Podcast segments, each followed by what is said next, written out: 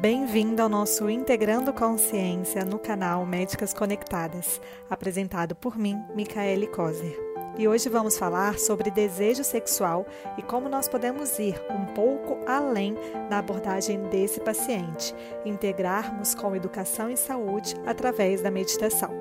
Vamos conversar também sobre quais os objetivos de incentivar essa prática nessas pacientes. Sabemos que o baixo desejo sexual é a queixa sexual mais comum em mulheres. No entanto, reconhecer o baixo desejo sexual ou problemas sexuais angustiantes é complicado, pelo fato de as mulheres geralmente não mencionarem espontaneamente essas questões aos seus profissionais de saúde. Aqui temos uma barreira no diagnóstico dessa condição. Mas quando criamos um espaço de uma escuta com mais abertura, podemos ajudar melhor a nossa paciente. Nem sempre acontece da paciente trazer, mas se você estiver conectada com a promoção de bem-estar da sua paciente, você encontrará meios para abordar sobre o tema.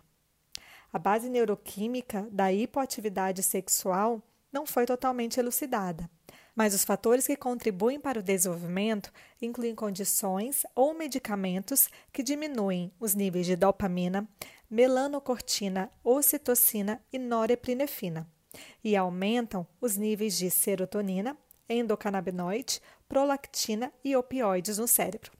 Sabemos da complexidade que envolve o tratamento dessas pacientes e como esse tratamento requer um suporte interdisciplinar. Mas hoje eu gostaria de te contar sobre como você pode ir um pouquinho mais além na sua oferta de terapias para essa paciente e estimular essa paciente também a meditar.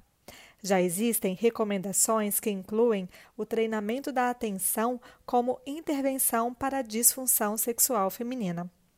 Broto e Bason realizaram um estudo em que as mulheres participaram de quatro sessões de grupo de 90 minutos que incluíam meditação da atenção plena, terapia cognitiva e educação.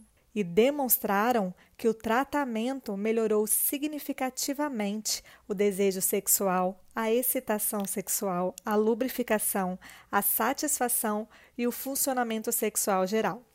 A intenção da inclusão da atenção plena nessas participantes é incentivá-las a se conectarem e se envolverem com a sua sexualidade, aprendendo a melhorar a conscientização do aqui e agora, com muita aceitação e autocompaixão. Além disso, a meditação pode ajudar a descobrir as maneiras pelas quais o interesse e a motivação sexual são influenciadas por pensamentos, sentimentos, comportamentos e relacionamentos. E como sempre falo, mais estudos são necessários, mas já existe uma direção positiva para essa abordagem. Vamos ir além da medicação? Beijo grande e eu te espero no próximo episódio. As referências que eu retirei para esse episódio você encontra no Instagram, na postagem que eu fiz referente a esse podcast.